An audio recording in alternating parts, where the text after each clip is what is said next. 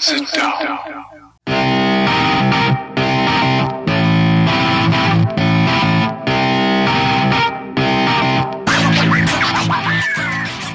Witam wszystkich i każdego z osobna. Ja jestem Robert Kochan, a to jest Kochana NBA, najbardziej nieobiektywny podcast o najlepszej koszykarskiej lidze świata. To już 81 odcinek, a razem ze mną jak zwykle jest tutaj Wiaro. Siema Wiaro, co tam u Ciebie słychać w ten piąteczek? Siema Robert, cześć wszystkim. A u mnie już taki, powiem Ci, mocno wakacyjny nastrój. Powolutku zaczynam y, odczuwać y, zmieniającą się aurę mm, i zbliżające się lato. E, no i mam taki chyba nastrój podobny jak, jak wiele ekip z NBA już w tym momencie myślę powolutku o tym, gdzie, gdzie by tu pojechać na wakacje, gdzieś może w jakieś ciepłe miejsca, trochę się odstresować od tego wszystkiego. E, no, no taka pora roku chyba, nie? Raz, dwa, trzy Cancun, tak? Celujesz w te Mm. okolice mniej więcej? Dokładnie. No, słuchaj, rzeczywiście tak jest, że mm, żegnamy się z kolejnymi ekipami, tak? I dzisiaj właśnie od tych pożegnań sobie może troszkę e, rozpoczniemy, no bo znamy w zasadzie rozstrzygnięcia już we wszystkich niemalże seriach, oprócz tej jednej między e, Grizzlies i, i Timberwolves. No ale cała, cała reszta jest już, jest już nam znana, no i tym samym znamy też drużyny, które te serie przegrały. No i właśnie od tego chciałbym dzisiaj zacząć. Chciałbym z Tobą porozmawiać o tych przegranych, o tych luzerach, tak? I zapytać e, Cię, czy tutaj e, na którąś drużynę szczególnie chciałbyś zwrócić uwagę, czy może inaczej. Zacznijmy od tego. Powiedz mi proszę, która z tych drużyn gdzieś tam najbardziej zawiodła Cię w jakiś sposób? Ciekawie to y, pytanie sformułowałeś. Kto mnie najbardziej zawiódł w tym sezonie? Wiesz co? Myślę, że jakby nie było, chyba jest to Brooklyn. Mimo, że ta seria nie do końca jest taka jednoznaczna, jakby się wydawało po wyniku, no, jedyny tak naprawdę sweep, jaki mieliśmy w tych playoffach, ale no, no, mecze nie były aż, aż tak jednostronne, jak, jak wskazywałoby na to 4-0 na koniec tego wszystkiego. Mm, Nets na pewno mieli swoje szanse, na pewno mieli swoje momenty, no ale trzeba przyznać, że zawiedli chyba nie tylko mnie, ale generalnie wszemi wobec, tak? To była drużyna, na którą nie tylko ja w jakiś tam sposób stawiałem. Fakt, że nie był to mój akurat faworyt do wygrania wschodu, ale, mm, ale na pewno wymieniałem Nets w gronie faworytów. No był to przede wszystkim faworyt y, bookmacherów, tak? Był to faworyt Vegas, był to faworyt wielu, wielu analityków i obserwatorów NBA, którzy zwracali uwagę na to, że na takiego talentu y, ciężko szukać, nagromadzenia, taki, takiego nagromadzenia talentu w jakiejkolwiek drużynie ciężko szukać. Mm, W Nets to mieliśmy, oczywiście to jeszcze wszystko zakładało, że ten eksperyment z Jamesem Hardenem się powiedzie po późniejszych trade'ach, no trzeba było zweryfikować swoje, swoje gdzieś tam mm, przewidywania, natomiast wciąż y, nawet po tym trade'zie Hardena Nets byli uważani za jednego z faworytów do wygrania wschodu, wciąż byli w czołówce mm, i bookmacherów i, i właśnie wielu analityków czy obserwatorów. Zresztą ja też uważałem, podobnie jak i ty, że to jest dobra drużyna, która gdzieś w playoffach pokaże swoją pełnię swoich możliwości i swoją prawdziwą siłę. Tymczasem mieliśmy dokładnie odwrotność tego. Um, przyjechali do Boston i okazało się, że można powiedzieć najgorszy moment swojego sezonu zagrali. Fatalnie wypadł szczególnie Kevin Durant, ale to może sobie zaraz będziemy rozpakowywać jakoś tak głębiej. Natomiast sami Nets, no mnie osobiście, no, no nie, nie tego się spodziewałem, tak? Na pewno nie spodziewałem się tego, że będzie 4-0 z Bostonem. Raczej spodziewałem się tego, że z tym Boston wygrają po 6 bądź 7 meczach. Ale jednak, no, Kevin Durant to jest sprawdzona marka, mm, gość, na którego do tej pory można było zawsze liczyć. Yy, Tym razem coś się ewidentnie posypało. No cóż, no, no, myślę, że nie ma się co znęcać, już wymieniać tych wszystkich powodów, dla których tak jest. To już przegadaliśmy sobie przez cały sezon, y, jak to wygląda, ale jakbym miał wskazać takiego ewidentnego przegranego tych playoffów, no to to jest chyba taki jedyny, jedyny prawdziwy przegrany Brooklyn Nets, tak? W, w tej serii e, playoffowej w tym roku. No rzeczywiście wydaje się, że z tych drużyn, które odpadły, to właśnie Nets mieli pewnie największe aspiracje, zwłaszcza przed sezonem, kiedy tam jeszcze Harden był, kiedy tak jak mówisz, ta drużyna była wymieniona, jakby wymieniana w gronie ścisłych faworytów do wygrania całego NBA.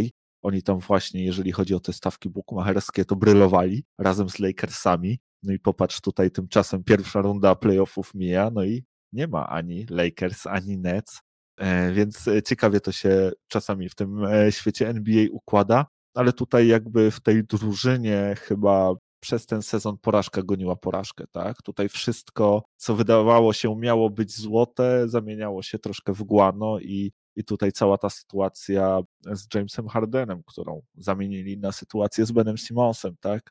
Zresztą Ben Simmons miał wystąpić w meczu numer 4. Okazało się, że, że miał to być e, mecz eliminacyjny, więc Ben stwierdził, że w sumie to bolą go plecy i on e, nie wystąpi. Zostawił swoich kolegów samych, no a nie zagrali dobrej serii. Pierwszy świetny mecz e, Kairiego, tak, w tym meczu numer jeden e, z niesamowitej strony się pokazał, no ale potem to już tak różowo nie wyglądało. Też mówiliśmy zresztą w zeszłym tygodniu o tej fatalnej skuteczności, jaką mieli e, z Durantem i że to się musi zmienić, żeby pokonać tę zdyscyplinowaną i twardą obronę Celtics, no ale to się nie zmieniło, tak. To trwało cały czas. Durant wcale jakoś się z dużo lepszej strony nie pokazał no i został troszkę też e, przykryty. I powiem ci szczerze, że wyglądało to troszkę w ten sposób, jakby Tatum przejął, czy próbował przynajmniej przejąć e, pałeczkę, tak, i powiedzieć: Hej, stary lwie, twoje dni już nadchodzą, teraz nadchodzę ja tutaj, młody lew, ja będę tutaj e, szefem tego stada i pokażę ci to jakby w równorzędnej walce jeden na jeden, tak, będziemy się tutaj pojedynkować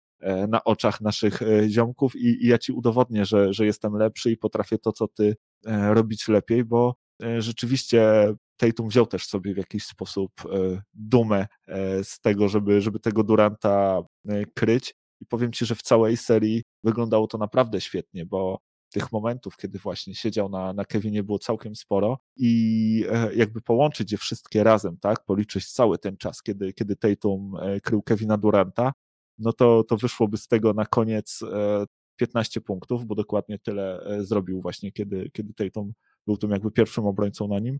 4 z 17 z pola, 1 e, z 6 za 3 i aż 9 turnoverów. Więc naprawdę bardzo mi, mi Tatum zaimponował podczas tej serii i w ogóle cała ta obrona Celtics, gdzie zastanawialiśmy się, tak, czy to jest ta obrona sezonu regularnego, czy ona da radę sobie poradzić też w playoffach, no okazuje się, że przynajmniej na Nets e, daje radę.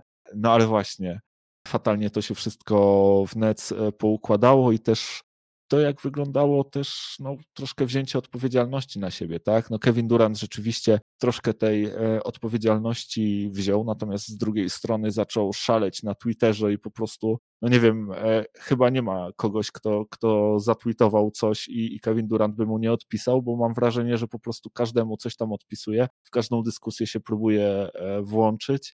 No a do tego jeszcze przecież wszystkiego Kylie, tak, który zamiast wziąć gdzieś tam winę na siebie, no to tak naprawdę zwalił wszystko na to, że nie było kontynuacji, tak? Że nie było tutaj powtarzalności. No i, no i co on miał biedny zrobić, jak, jak w drużynie tego brakowało, tak? No on z tym przecież nikt nic e, nie mógł zrobić, nie?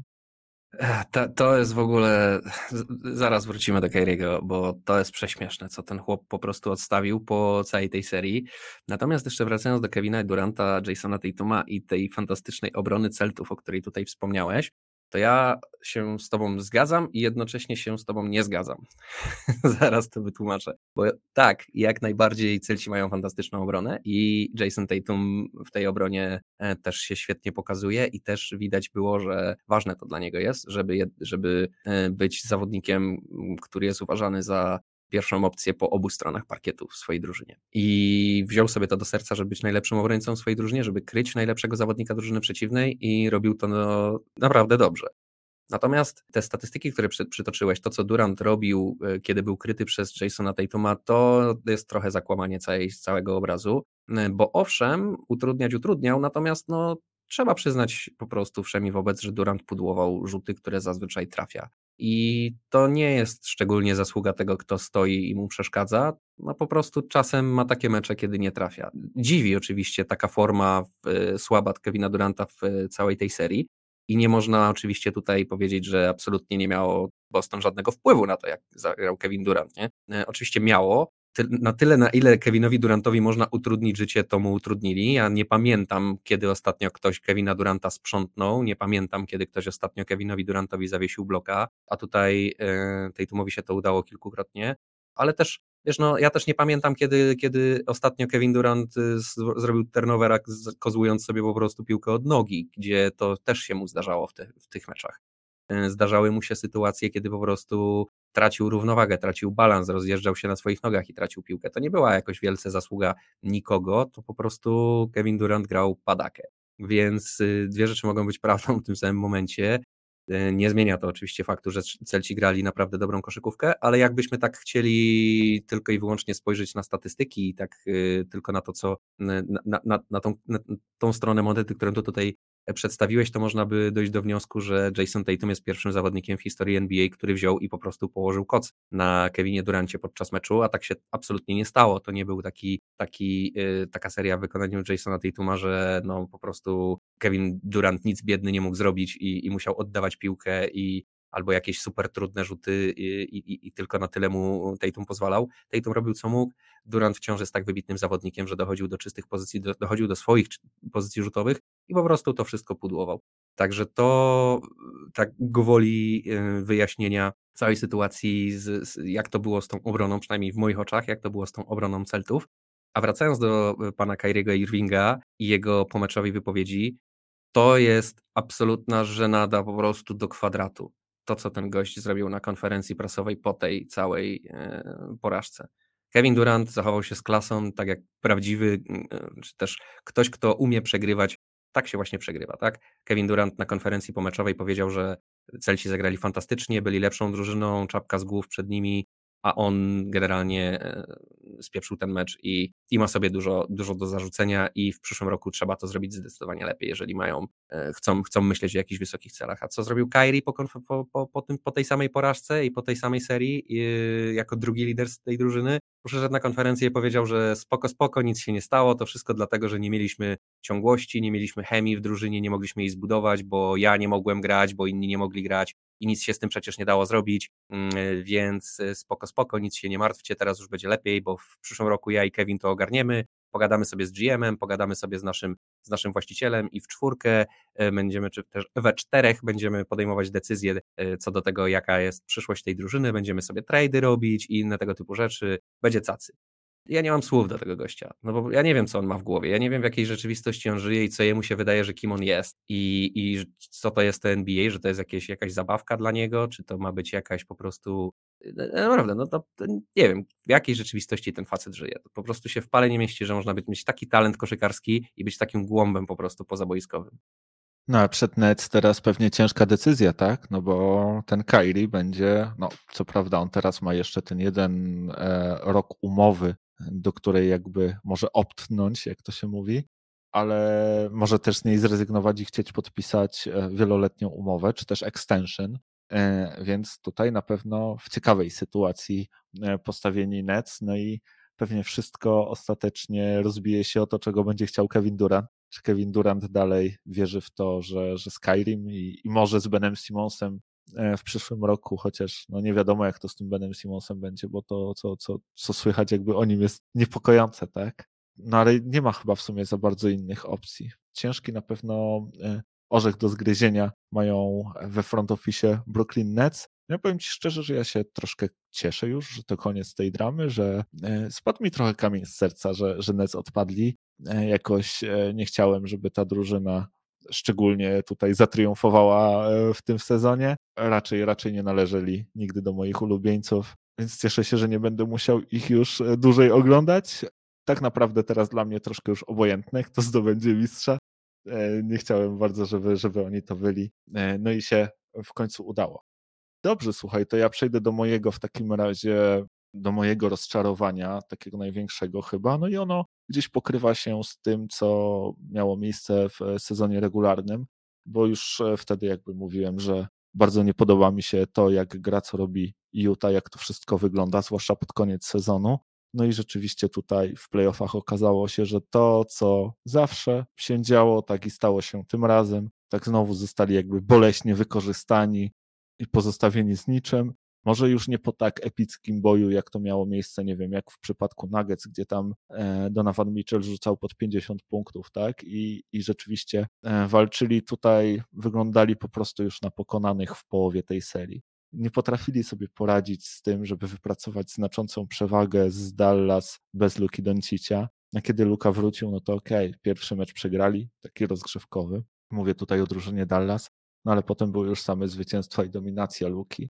I Luka potrafił całe kwarty wręcz, no po prostu nie mieli na niego totalnie patentu, nie potrafili go w żaden sposób powstrzymać i było widać jakby degradację psychiki tej drużyny. To jak się chłopaki załamywali coraz bardziej, to, że nie potrafili totalnie znaleźć recepty, jak, jak sobie z tym poradzić, tak? To, co wydawało się być ich największymi atutami, jak zwykle okazało się być ich e, największymi wadami, które zostały boleśnie wykorzystane przez drużynę przeciwną. I powiem ci, że boję się, że dla tej drużyny nie ma już przyszłości, i, i tutaj zdecydowanie e, coś się, coś się będzie musiało zadziać.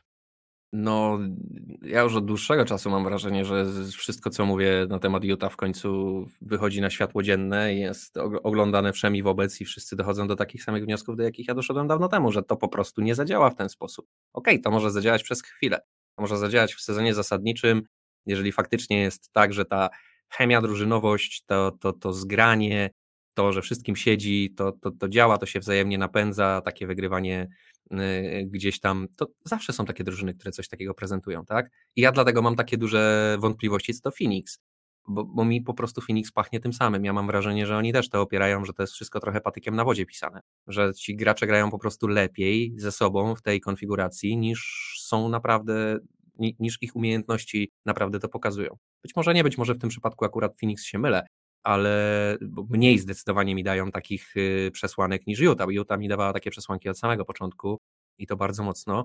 I też był przecież taki moment, nie wiem kiedy to dwa sezony temu chyba, gdzie Utah była przecież na pierwszym miejscu w konferencji, przy drugim, trzecim, um, zawsze bardzo wysoko, zawsze, zawsze bardzo um, odważnie w tym sezonie zasadniczym i, i, i zawsze się to tak samo kończyło w playoffach, no bo ten pomysł, no to jest proste jak budowa cepa, tak jak to sam stwierdziłeś, no to, to nie jest żadna tajemnica dla nikogo w NBA co oni robią, jak oni grają i jaka jest, jaka jest metoda na to, żeby, żeby ich pokonać.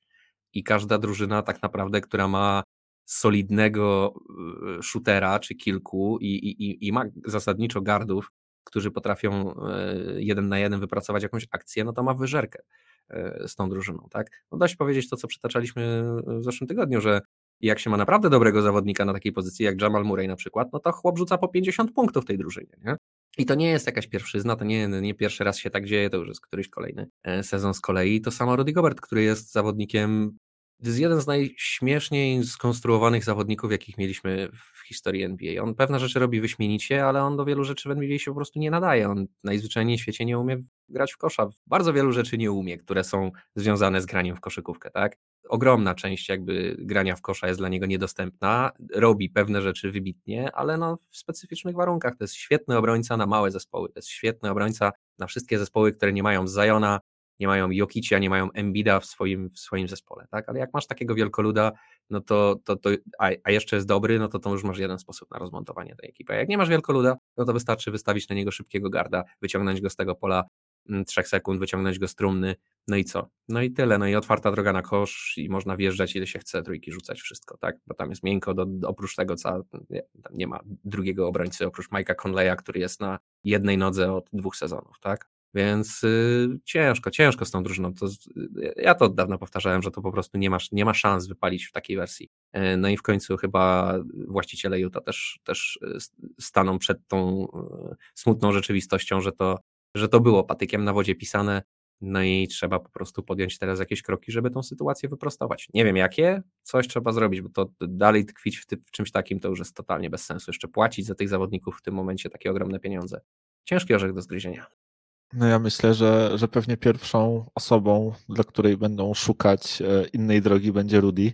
Zobaczymy, jak to będzie wyglądać, ale podejrzewam, że raczej będą się chcieli budować, e, jeśli będą się chcieli przebudowywać, a wydaje się, że no to jest chyba jedyna słuszna droga przed tą drużyną, która drużynę zaczyna coraz mniej przypominać.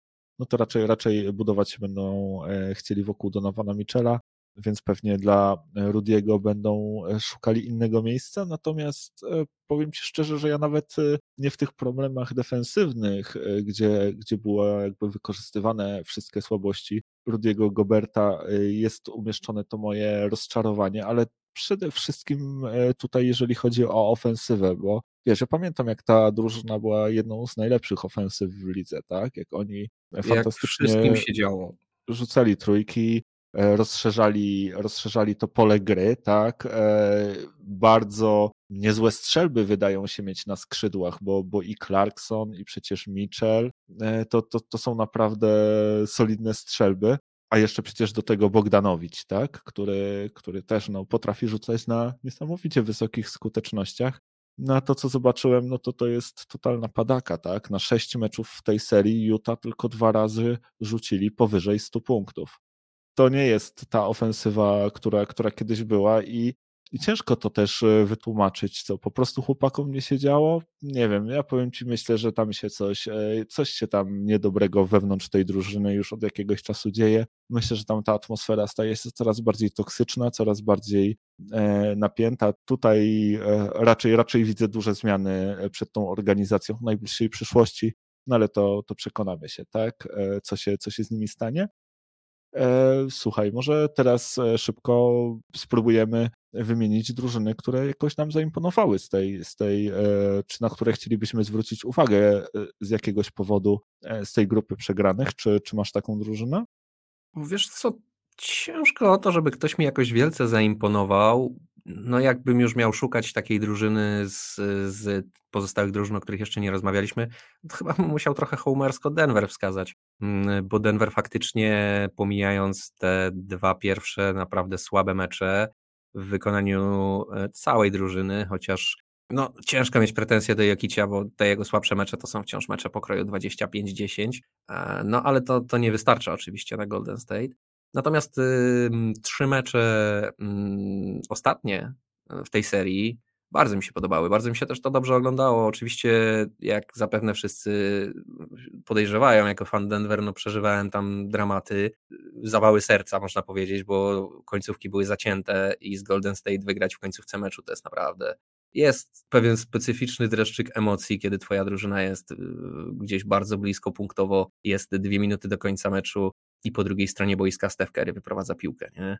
Jest, jest naprawdę specyficzny dreszcz emocji. E, więc y, no ciężko, ciężko mi też mieć y, jakieś tutaj, wiesz, wielkie żale do, do Golden State. To jest naprawdę fajnie złożona drużyna. No obaj chyba nabraliśmy sympatii do, do tych chłopaków przez, przez lata. Także no, zawsze, zawsze gdzieś ten ból kibica jest, że się przegrywa. Ja, mnie też się nie ogląda dobrze meczy, w których moja drużyna przegrywa, ale mimo wszystko jestem, jestem w pewien sposób dumny z chłopaków, szczególnie z tego właśnie, jak się pokazali w tych ostatnich trzech meczach. Mieli jak najbardziej szansę w którymś z tych meczy jeszcze e, coś urwać. Mogło być tutaj 4-2, mógł być nawet Game 7. E, jakby tak grali od e, pierwszego meczu, to mielibyśmy na pewno serię i na pewno, na pewno byłaby ona dłuższa, na pewno by się to oglądało jeszcze ciekawiej, ale i tak jestem zadowolony, szczególnie z tego, jak się Jokiś pokazał po raz kolejny mi udowodnił, że mogę na nim polegać. Po raz kolejny mnie przekonał o tym, że to jest naprawdę skarb mieć takiego zawodnika w swojej ulubionej drużynie, że wiesz, że co by się nie działo, z kim byście nie grali i kto by nie stał po drugiej stronie, to na niego zawsze możesz liczyć, że da ci to, co ci zawsze daje, będzie grał tak, jak gra zawsze. No i poprowadzi gdzieś tą drużynę do, do, do tego, żeby y, przynajmniej bili się o wygrywanie. A drużynę ma wiadomo jaką, więc y, nie jest o to wygrywanie niestety łatwo. No bo tak, to ani Atlanta, ani Toronto specjalnie mi nie zaimponowały w tym wszystkim. Drugą drużyną, na którą jeżeli, jeżeli miałbym wskazać te drużyny, które gdzieś zwróciły moją uwagę pozytywnie na siebie, mimo że przegrały, no to byliby Pelicans oczywiście, tak? Pelicans się na pewno pokazali z fajnej strony, ciekawie się oglądało tą serię, nikt się zapewne nie spodziewał, że, że Pelicans się pokażą inaczej. Od dawna mówiliśmy o tym, że tam trochę talentu jest w tej, w tej drużynie, że tacy zawodnicy jak Brandon Ingram, no to nie są, jakby, to nie jest drugi numer z draftu z przypadku, tak? A, a CJ McCollum, no to, to dawna uznana marka, można powiedzieć. Mm, fajnie się, fajnie się tych Pelicans ogląda. E, no i z fajnej strony się, się pokazali też y, młode nazwiska, na przykład Herbert Jones. Z bardzo fajnej strony się ten grajek pokazał, zwrócił na siebie na pewno uwagę, jak się to wszystko oglądało. Napędzili lekkiego stracha Phoenix. Oczywiście wiadomo, musimy wziąć pod uwagę, że tutaj przede wszystkim z tego stracha im napędzili tym, że Devin Booker miał nie grać i nie grał zresztą ale wciąż, nie? Y, były, były, były lekkie ekscytacje, spodziewaliśmy się tutaj raczej sweepa, spodziewaliśmy się tego, że tutaj gładko dostaną Bęcki, e, a Pelicans się postawili pokazali się z fajnej strony i myślę, że taki lekki sygnał do Zajona gdzieś tam wysyłają, że może to jego, te jego marzenia o Nowym Jorku to są, to są przedwczesne, może jednak warto y, ten pierwszy kontrakt tutaj podpisać i coś powygrywać, bo wygląda na to, że może nawet być z kim. No może tak być. E, rzeczywiście z fajnej strony się ta drużyna pokazała. Tak się dzisiaj śmialiśmy zresztą, nie? Że, że się niedługo może, może okazać, że Lakers będą żałowali tej wymiany na Antonego Davisa. Co prawda już e, ten pierścień jakby z nim wygrali, więc, e, więc pewnie ciężko jakby tego żałować, no ale te chłopaki, których puścili w świat, e, bardzo fajnie się rozwijają. I, Teraz chętnie i, by wzięli z powrotem, nie? Tak, tak, tak. Myślę, że, że już w tym momencie pewnie e, wymieniliby to bardzo chętnie w drugą stronę, tak jak było. Ja tutaj chciałbym zwrócić uwagę, może nie, może nie ze względu na fakt, że jakoś te drużyny mi szczególnie zaimponowały, ale chciałbym troszkę światła na nie rzucić, bo według mnie były takie dwie drużyny, które miały tutaj jakby też szczególnie pod górkę, przede wszystkim ze względu na kontuzję. Ja tutaj mam na myśli e, Toronto Raptors i Chicago Bulls. Toronto jeszcze miało pod górkę, to znaczy ta górka ma Embiid na imię, pod którą Toronto też miało. To jest e, srogi, wysoki szczyt, na który no, nie, sposób się, nie sposób się wdrapać. Natomiast e, no szkoda, że te drużyny nie mogły być w pełni sił, nie mogły pokazać swojego pełnego potencjału. Tutaj już jakby od samego początku e, w Toronto, czy to, czy to Scotty Barnes, e, czy Tadeusz Young, czy, czy Gary Trent, czy później przecież Fred Van Vliet też nie grał w ostatnim meczu.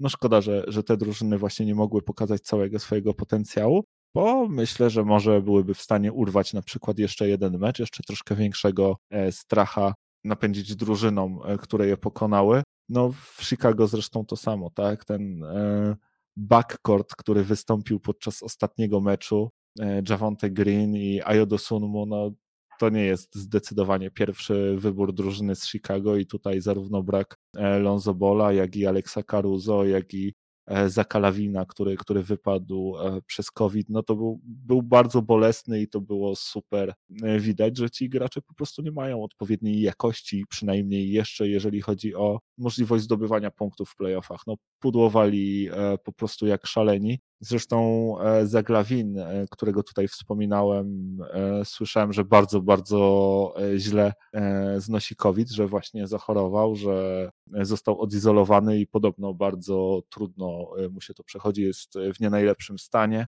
Mam, mam nadzieję, że, że już jest lepiej i że, i że tak wraca do zdrowia.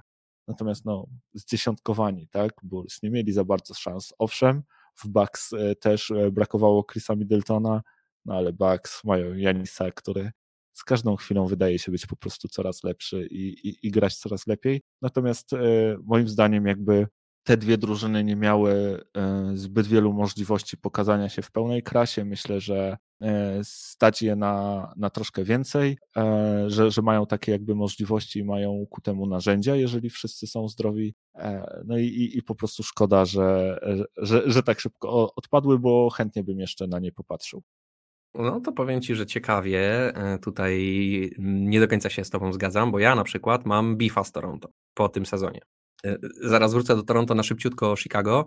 Chicago się z Tobą zgadzam akurat w 100%. Chicago jest, no niestety, no przetrzebione przed playoffami, siła złego na jednego w tym momencie trochę w e, Chicago. Mm, Demar DeRozan, można powiedzieć, został sam na placu boju. To jest za mało. Ja myślę, że i tak nie mieli większych szans z, Milwaukee. Tak jak mówisz, Janis jest w tym momencie już w takiej formie i wskoczył na taki poziom, że jeszcze biorąc pod uwagę, że on, on dobrze myślę, że pamięta i, do, i, i fajne lekcje pewnie wyciągnął z tego, co w zeszłym sezonie mu się udało ugrać, to myślę, że jest tylko groźniejszy i naprawdę strach się bać. E, to jest jak dla mnie faworyt do wygrania wszystkiego w tym momencie. Mm, więc tutaj tak nie dawałbym większych szans, ale i tak moim zdaniem Chicago bez jakiegoś wstydu. Myślę, że no tak się spodziewali, no to nie jest jakaś drużyna budowana na, na nie wiadomo jakie cele chyba, a jakby nie było przetrzebiona w kontuzjami w tym momencie i COVID-em, tak jak wspomniałeś, w taki sposób, że no ciężko od nich wymagać więcej. Natomiast Toronto, z Toronto to ja mam bifa stary, to oszukany się czuję, jeżeli chodzi o tą drużynę. Ja nie będę ukrywał, ja nie, nie oglądałem nigdy jakoś Toronto super dużo i zawsze byłem sceptyczny co do tej drużyny, no ale jakby nie było ostatnimi laty, często się o nich wspomina i często się mówi o tej drużynie, żeby właśnie uważać na Toronto, bo to taka zadziorna drużyna może być. Powiem Ci tak, oglądałem całe, wszystkie mecze Toronto w playoffach w tym, w tym e, roku i tam jest jeden koszykarz, no może dwóch, może jeszcze Gary Trent Jr. i Fred Van Vliet, to są koszykarze, tacy z czystym sumieniem mogę powiedzieć, że jakbym zobaczył ich, gdzieś ktoś by mi pokazał e, ich na boisku, to bym powiedział, no oni pewnie profesjonalnie grają w kosza. Natomiast cała reszta to są profesjonalni atleci. To są super fajni, dłudzy, atletyczni goście z sercem do walki, z sercem do gry. To jest tak, ja ci wspominałem o tym kiedyś, że to jest taka drużyna, jaką mój tata by złożył, gdyby był GM-em e, drużyny w NBA, czy też on, on akurat jest fanem piłki nożnej i zawsze o piłce nożnej opowiadał w ten sposób, że on po prostu pozbierałby nieznane nazwiska chłopaków, którzy są wygonieni, mają płuca takie, żeby gonić po prostu przez 300 y, minut, a nie 90 e, i ambicje i będą po prostu gryźć trawę, jak to mój tata zawsze mówił. I to jest tak trochę złożona drużyna w ten sposób, na, na takich właśnie wartościach. I ja się czuję trochę oszukany, bo tam naprawdę Toronto tak ciężko przychodzą kosze, tak ciężko im się w ogóle gra w tę koszykówkę. Walczą jak mogą, skaczą wyżej niż. W większości przypadków oni po prostu pracują na boisku ciężej niż ty. Są pierwsi do tych piłek 50-50. E, Często ich rzuty się kończą tym, że ktoś w, w ofensywną zbiórkę musi zebrać i dobić to wszystko gdzieś tam spod kosza. Większość jakichkolwiek y, akcji to są albo layupy spod samiutkiego kosza, y, albo, albo trójki y, w tej drużynie. Nie? I z tymi trójkami też szału nie ma. Nie? Także ja mam, to nie jest dla mnie droga do sukcesu, tak? Ja rozumiem, fajnie, to jest, jest to jakiś pomysł, jest to jakaś taktyka na to wszystko, ale tam jest za mało umiejętności koszykarskich, jak dla mnie w tej drużynie. To są wciąż takie, wszystko to są tacy surowici zawodnicy, tak? Siakam, czy, czy, czy Anunobi, czy inni, wszystko to jest takie strasznie, strasznie surowe, nie? A Chiua to jest już w ogóle super surowy gość. Mam wrażenie, że tam po prostu wszystko to jest taka trochę melodia przyszłości, że to są goście, którzy mają wszystkie te mentalne atrybuty, serce do walki, serce do gry, atletyczne atrybuty, tylko im brakuje tych, tych, tych koszykarskich jakby umiejętności stricte, tak? Y, no, no nie zobaczysz tam jakiejś wirtuozerii koszykarskiej, nie zobaczysz tam jakichś fantastycznych podań, jakichś ciekawych akcji, chyba, że im Nick Nurse coś fajnego narysuje, tak? Mm, ale sami z siebie chłopaki to są tacy dość mocno zagubieni na tym boisku, więc y, no nie, ja, ja akurat z Toronto y, nie czuję tego, powiem Ci. No wiesz, nie możesz zapominać, że to jest bardzo młoda ciągle drużyna, która z roku na rok robi progres, która jest fajnie budowana, mądrze zarządzana, rozwija się. Popatrz na takiego właśnie OG Anunobiego, jak on wyglądał jeszcze kilka lat temu, jak wygląda teraz, jaki skok umiejętności też nastąpił u niego. Ja myślę, że to jest trend, który będzie kontynuowany, że ta drużyna będzie dalej e, budowana dobrze, konsekwentnie. Oni mają talent też w znajdywaniu graczy, którzy gdzieś indziej są e, niedocenieni. Zresztą mają obecnego Rookie of the Year, tak, w postaci Scottiego Barnesa, którego po prostu, jak, jak, zobaczyłem filmik e, z tego, kiedy dowiedział się właśnie o tym, że, że został Rookie of the Year, e, kiedy chłopaki po prostu zgotowali mu no, tak e, ciepłą chwilę, gdzieś tam wszyscy razem z nim się cieszyli, skakali dookoła niego, gratulowali mu. Scotty się z tego wszystkiego w ogóle wzruszył ukrył twarz w ręczniku, tak, żeby, żeby gdzieś tam przed Ale kamerami łzy schować. że ma lepsze umiejętności koszykarskie uwierz mi, on będzie miał lepszą. Z każdym rokiem będzie miał lepsze umiejętności i, i, myślę, że ta drużyna będzie się dalej rozwijać. Rzeczywiście jest tak, że nie mają tutaj wyraźnej gwiazdy, że jest to póki co atak klonów, że takie klony mają swój sufit i on wcale może nie jest e, wysoko. No, ale e, zobaczymy, jak to się będzie dalej rozwijać, tak? Co, tak co użyli. Co... koszykówka, tak trudna, tak ciężko się to ogląda, co oni robią, tak tak im przychodzi po prostu tak, tak jak krew z nosa te punkty, nie? Takie wiesz, pięć razy trzeba rzucić, trzy razy dobić. No nie wiem, stary, ja tego nie widzę.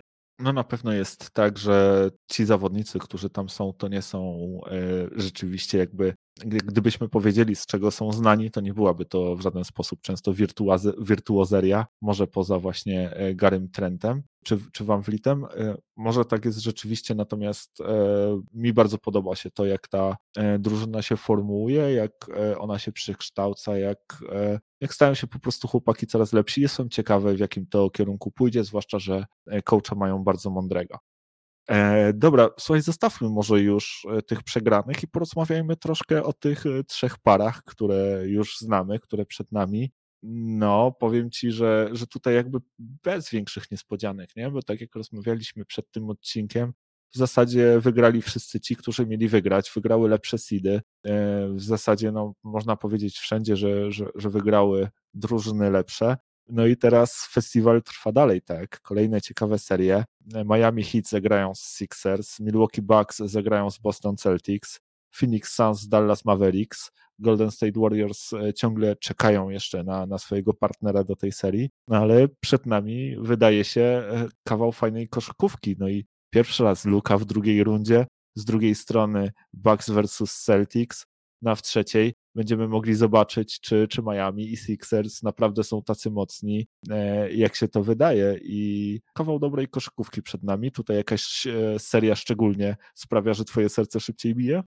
No, nie tylko moje. Myślę, że służb porządkowych w Filadelfii, policji, e, generalnie wszystkich, którzy będą odpowiadali za bezpieczeństwo na tym meczu, bo będzie Miami kontra Filadelfia. No, ja, ja, ja bez kordonu policji to tego nie widzę.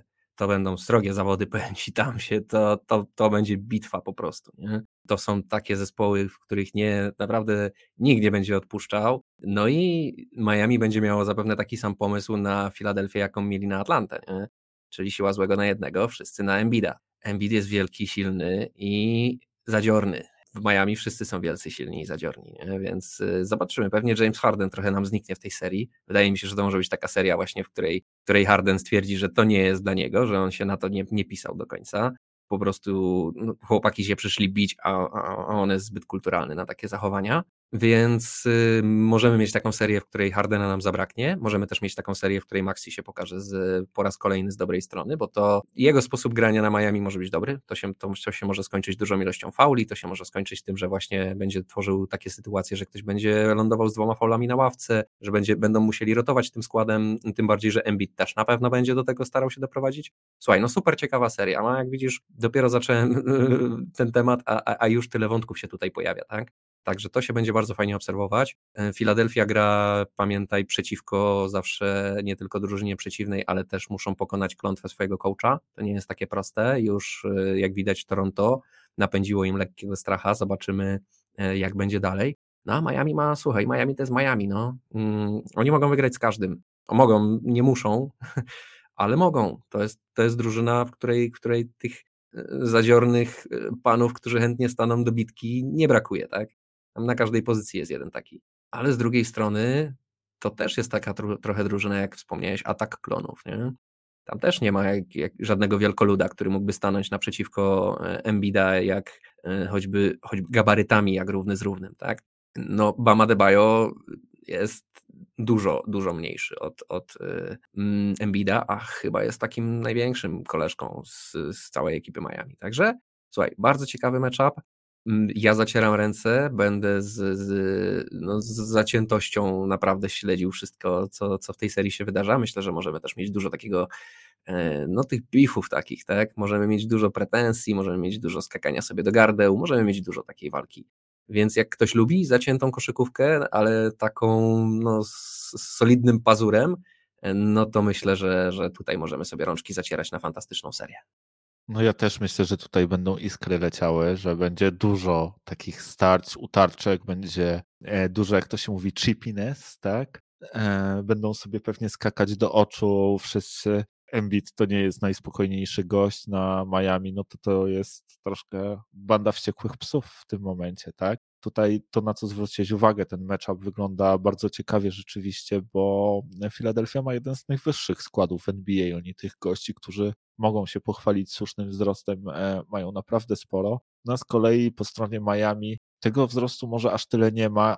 Ich specjalizacja jest raczej gdzie indziej, tak? To jest świetna obrona, taka na Atlantę, do, do krycia graczy raczej obwodowych, tak? Nie do, nie do takich wielkoludów, bo, bo w sumie największą zaletą Bama Adebayo jest właśnie to, że on spokojnie możesz grać i switchować e, w obronie, tak, że on może spokojnie kryć point guarda drużyny przeciwnej i świetnie sobie z tym poradzi i i tutaj drużyna przeciwna nie ma e, korzyści z grania pick and rolli. E, natomiast e, jak poradzi sobie z Embidem, jak poradzi sobie z, z pozostałymi zawodnikami Filadelfii, no będziemy na pewno musieli to zobaczyć i myślę, że tutaj to, czego będzie brakować po stronie wzrostu, Miami będzie chciało nadrobić, że tak powiem, e, po stronie waleczności, zadziorności i, i tutaj pewnie będzie też dużo faulowania, dużo jakby wzajemnych pretensji, jak tak gdzieś tam e, widzę tę serię. Oczywiście, tak jak wspomniałeś, nie będzie w tym e, brał udziału James Harden. Jest taki słynny gif z Homerem Simpsonem, kiedy ten chowa się i, i wnika w żywopłot. Myślę. tak to dokładnie będzie, no.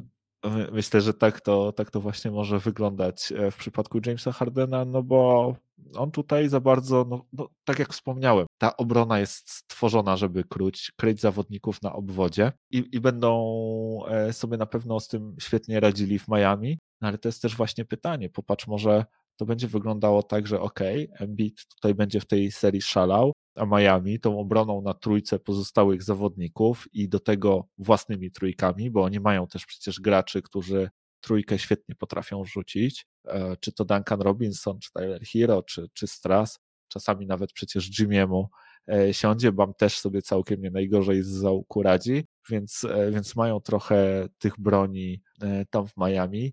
No i powiem Ci, że chyba dla mnie to właśnie drużyna Hit jest takim lekkim faworytem tej serii. Uuu, to nie jest ciężko faworyta tutaj wskazać. No wiesz co, z jednej strony Miami ma wszystkie te atuty, o których wspomniałeś. Z drugiej strony jest Joel Embiid. E, Joel Embiid to jest w tym momencie no, po prostu bestia, tak? E, I to nie jest zawodnik, akurat to nie jest w przypadku Imbida e, taka sytuacja, że on tylko i wyłącznie stoi pod koszem i, i gdzieś tam rzuca za dwa. On i trójki sypie. A poza tym on też i fauli wymusza i innych rzeczy. To jest, to jest super, super pożyteczny zawodnik. On strasznie dużo daje twojej drużynie, nie? Więc e, no ja nie wiem, jak oni go planują zatrzymać, a poza tym weź pod uwagę to, że Philadelphia też nie jest ciemię bite, jeżeli chodzi o defensywę, tak? Jakiś Mati Stajbul, y, czy choćby Maxi, to nie są zawodnicy, którzy nie potrafią bronić, tak? Y, Tobias Harris też nie jest zawodnikiem, który nie potrafi bronić, tak? Nie będzie tak super łatwo w Miami zdobywać punktów, y, jeżeli chodzi o Filadelfię, a pod kosz nie wejdziesz. Pod koszem jest Embiid.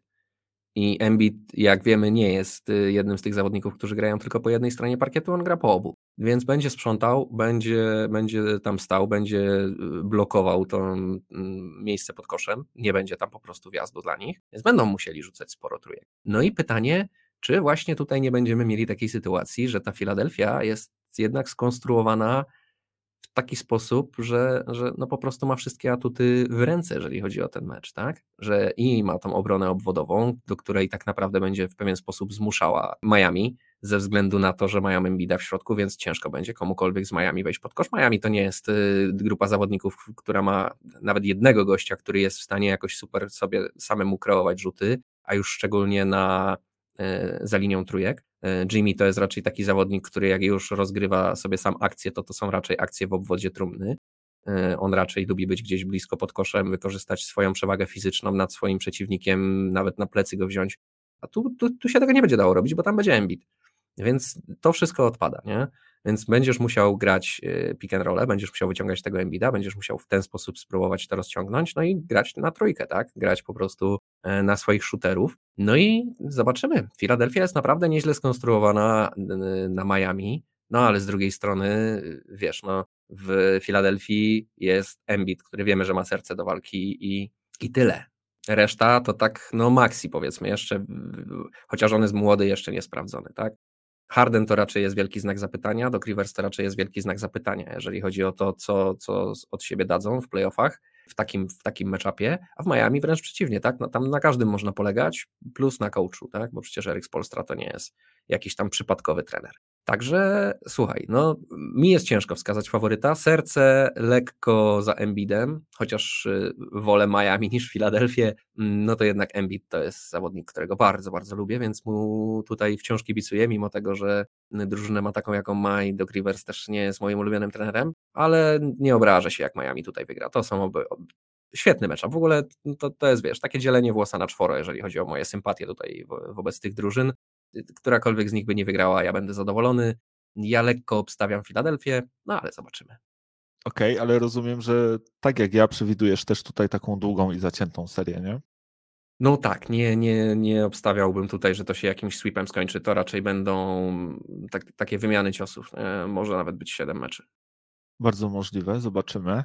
No to słuchaj, e, na koniec w takim razie jeszcze porozmawiajmy proszę o jednej serii, takiej dla mnie chyba najbardziej elektryzującej i ciekawej, bo dla mnie to chyba też będzie taka seria prawdy, tak, która bardzo dużo nam pokaże, bo fakt nie będzie Chrisa Middletona, ale to, co się zapowiada, że, że, że będzie miało miejsce między Celtics a, e, a Bucks, no to myślę, że szykuje się kolejna niesamowita seria ale właśnie, taka pewnie seria prawdy, bo myślę, że po tych pierwszych właśnie meczach w pierwszych rundach nie możemy powiedzieć, że wiemy do końca, e, jak te drużyny się pokażą.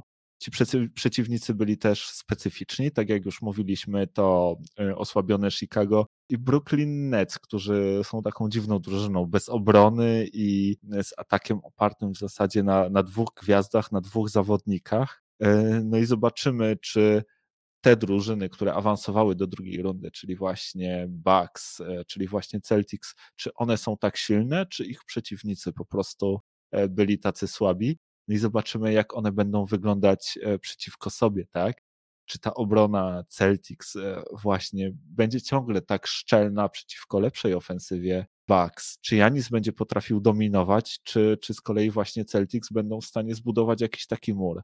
Czy pozostali zawodnicy e, Bucks będą potrafili wziąć część odpowiedzialności na siebie i, i trafiać te ważne rzuty? No i właśnie, co, co też zrobią Celtics, bo Bucks są drużyną, która najlepiej broni tę strefę podkoszową, która najlepiej w całej lidze radzi sobie z powstrzymywaniem rzutów za dwa. Oni oddają bardzo dużo pola, jeżeli chodzi właśnie o te trójki.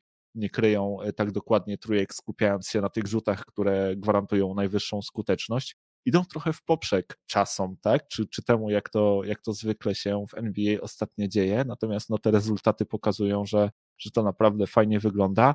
No właśnie, i czy Celtics będą w stanie utrzymać, e, czy, czy też zbudować wysoką e, skuteczność rzutów za trzy? Czy ta ofensywa będzie w stanie wykroczyć poza to, e, co robi Tatum, bo, bo jestem pewien, że, że Tatum tutaj będzie raczej nie miał łatwego życia, tak? Że, że Bucks jednak będą starali się go dosyć mocno kryć powiem Ci, że jest tu bardzo, bardzo dużo takich dla mnie ciekawych niuansów i już się nie mogę doczekać, aż się e, ta seria zacznie i, i zobaczę po prostu to wreszcie na własne oczy. No, powiem Ci, że bardzo ładnie to ująłeś. To będzie seria prawdy. Tutaj się dowiemy tak naprawdę, czy Celtics są na serio, mm, czy Bucks są na serio. Dużo się dowiemy w tej serii, bo to są dwie dobre drużyny, które będą się testować nawzajem. I teraz ja Ci powiem, dlaczego ja jestem pełny niepokoju, jeżeli chodzi o Celtów. E, po pierwsze, zbili Brooklyn Nets, które tak naprawdę trochę zbiło samo siebie. Więc y, ja nie, nie jest to dla mnie jakiś taki wyznacznik, nie, nie jest to miarodajne dla mnie w żaden sposób, że wygrali z Nets, tak? E, okej, okay, z Nets to wyglądało naprawdę nieźle i ta defensywa, tak jak mówisz, e, no potrafili Nets, potrafili zatrzymać, no ale ile w tym wszystkim było zasługi samych Nets, no trochę na pewno było, nie? Więc to to nie jest dobry argument. E, druga sprawa jest taka, że Milwaukee, a przede wszystkim Janis, tak jak wspominałeś to wielokrotnie e, i w naszych prywatnych rozmowach i tutaj w podcaście o tym mówiliśmy, Janis to jest idealny koszykarz nie tylko pod kątem, jemu brakuje umiejętnościami różnych rzeczy, ale on ma takie serce do gry i taki rozum do gry, tak bardzo inteligentnym graczem jest, tak, tak fantastycznie podchodzi do tej całej koszykówki, e, nie napala się, wiesz, nie ma tych highs and lows tego wszystkiego, on naprawdę pod kątem psychiki to jest, to jest ściana, nie? I ja jestem jakby tutaj mocno przekonany o tym, że, że Milwaukee Bucks mają tą, tą mentalność mistrzów, nie? Natomiast Celtics boję się, że mogą być trochę na niby i że może im trochę też e, ta seria z e, Nets namieszać w głowach, że może im się wydawać, że są po prostu naprawdę drużyną wybitną i nie potraktują tego tak do końca na poważnie, jak powinni. Nie? Boję się trochę cały czas tego, że oni są cool kids, nie? że to są takie, e, no takie po prostu chłopaki z, z, z dobrego domu, tak? którym się wydaje, że wszystko jest w życiu łatwe i proste i takie i tak przyjdzie od ręki. Porzuć tę myśl zupełnie, to tak, to tak nie jest. E, już zresztą sam nawet Ime Udoka o tym wspominał, tak? Oni przecież, pamiętaj, że kiedy cały wschód starał się zrobić wszystko, żeby uniknąć Nets w pierwszej rundzie, Celtics poszli na kolizyjny z pełną premedytacją. No i właśnie Imei Udoka ostatnio pytany o to odpowiedział, że oni nie są biegaczami, oni tutaj nie zamierzają przed nikim uciekać, oni tutaj przyszli z misją, oni są skoncentrowani na celu i idą po wszystko, tak? I, I będą starali się walczyć, żeby właśnie to wszystko zgarnąć. Więc myślę, że ci chłopcy na naszych oczach stają się, stają się mężczyznami i ta drużyna jest naprawdę solidna pod, pod względem obrony. Ja zdaję sobie doskonale sprawę z jej braków. Zresztą rozmawialiśmy o niej całkiem niedawno. Tutaj moje jakby zdanie się nie zmieniło, tak? Ja byłem pewien jakby tej obrony Celtics, że y, ona będzie trwała i, i będzie solidna. Natomiast no, ciągle mam dużo zastrzeżeń, jeżeli chodzi o tę stronę ofensywną. Boję się, że ta ofensywa zbytnio polega na Jasonie, Jasonie Tatumie. Myślę, że Brooklyn Nets nie byli w stanie tego aż tak wykorzystać. Natomiast wydaje mi się, że, że Bucks mają do tego dużo lepsze narzędzia i, i dużo większą szansę na to. No właśnie, no i zobaczymy, czy będą w stanie w jakiś sposób tak dostosować swoją grę Celtics, żeby pomimo, pomimo tego zdobywać punkty seryjnie, czy, czy jednak tych punktów na koniec będzie troszkę brakowało. No ale z drugiej strony mam też e, pewne zmartwienia, jeżeli chodzi o drużynę Milwaukee Bucks, tak? No bo ten brak Chrisa Middletona, o ile on e, nie był aż tak e, duży czy i wyraźny w meczapie z Chicago, który no, tak naprawdę, no, umówmy się, e, Janis pewnie ze mną i z tobą, gdyby się uparł, to, to, to byłby w stanie wygrać przy tych brakach drużyny Chicago i tych kontuzjach. Natomiast e, wydaje mi się, że, że przeciwko Celtics ta, ta druga najlepsza strzelba zespołu, która zresztą bardzo często brała na siebie też odpowiedzialność w końcówkach spotkań, tak? bo, to, bo to jednak Middleton odpowiadał za, za dużo punktów takich klaczowych tej drużyny to wydaje mi się, że jego będzie bardzo, ale to bardzo po prostu e, brakowało w tej drużynie i że tutaj będzie właśnie troszkę siła złego na jednego, że Marcus Smart, Defensive Player of the Year, zostanie za zadanie przykryć Joe Holiday'a, przykleić się do niego jak plaster, powkurzać go jak to tylko możliwe, a cała reszta stwierdzi, że trzeba powstrzymać Janisa, poobijać, poobtłukać, postawić ten symboliczny mur, i, i niech Janis robi po prostu dobre zagrania, niech oddaje piłkę na obwód do tych wszystkich patów Konatonów, Bobich Portisów i Bruków Lopezów i jeżeli ktoś ma nas załatwić, to niech oni nas załatwią i nie jestem pewien, czy ci gracze będą potrafili po prostu aż tak konsekwentnie punktować i punktować, żeby, żeby tę serię wygrać. Boję się, że ten e, brak Chrisa Middletona może być tutaj naprawdę znaczący i to jest chyba moje jedyne zmartwienie, jeżeli chodzi o Bucks. No widzisz, tak mówisz, porzuć tę myśl, a ja nie, nie umiem tej myśli porzucić. No mi się długo rzeczy udowadnia. Ja wiem, że my żyjemy teraz w takich czasach, kiedy to, co było wczoraj, to już są zamierzchłe dzieje i, i, i trzeba szukać cały czas czegoś nowego, ale ja tak już mam. No mi Jokic cały czas udowadnia, że można na, na, niego mm, liczyć i na nim polegać. I ja wciąż gdzieś się nie mogę tego sceptycyzmu pozbyć. No w tym roku już naprawdę nie mam argumentów do tego, żeby cokolwiek powiedzieć, tak? Ale to już, który, który to jest jego rok udowadniania mi tego w playoffach, tak? Także y, wybacz, ja rozumiem, że imię Udoka mnie zapewnia o tym, że tak już nie jest. Jak się o tym przekonam, jak mi to celci udowodnią, to wtedy, wtedy porzucę te myśli, wtedy będę, e, nie będę się już bał, że to są tylko cool kids i że to jest wszystko takie trochę na niby, mm, tylko będę wiedział, że oni faktycznie są na serio, podchodzą do tego na serio i, i są głodni sukcesu i tak jak Janis mają taką mentalność zwycięzców po prostu i chcą przejść do przodu mm, i, i wszystko wygrywać. Zobaczymy, być może mi to udowodnią. Ja nie mówię, że nie, być może jest tak, jak mówisz, że oni faktycznie dorastają na naszych oczach. Nawet jeśli to wciąż dorastają na naszych oczach, ja jeszcze nie traktuję ich jako dorosłych, nie traktuję ich jeszcze jako takich super gwiazd, nie traktuję ich tak, jakby mi coś udowodnili, bo jeszcze tego nie zrobili. Mają szansę w tych, w tych playoffach jak najbardziej, bo tak jak mówisz, jak pokonają Milwaukee, no to ja też tutaj za wielu wymówek dla Milwaukee miał nie będę. Owszem, nie ma Chrisa Middletona, ale to nie powinien być moim zdaniem decydujący czynnik w takim meczapie. Po pierwsze, w, w Celtics nie ma absolutnie nikogo, kto byłby w stanie zatrzymać Janisa, a teoria o ścianie to już powinny być dawno zamierzchłe dzieje, bo to już kiedy to, kiedy to było, kiedy, kiedy y, postawiono ścianę przeciwko Janisowi i to zadziałało. Także y, myślę, że to już te czasy już mamy za sobą. Janis już wie, jak po prostu tę ścianę rozbić, przejechać ją walcem, tak jak to zrobił w zeszłym roku. E, I będzie bardzo ciężko tam cokolwiek zatrzymać. No, mówisz, Marcus Smart zatrzyma Drew Holiday, a Drew Holiday zatrzyma tak naprawdę prawdopodobnie e, Jaylena Browna przy okazji, nie? No i co ci zostanie? Tatum kontra Janis. No to jak masz tutaj na kogoś stawiać, no to lepiej postawić na tego, który jest dwa razy większy i najprawdopodobniej to wszystko wygra, nie?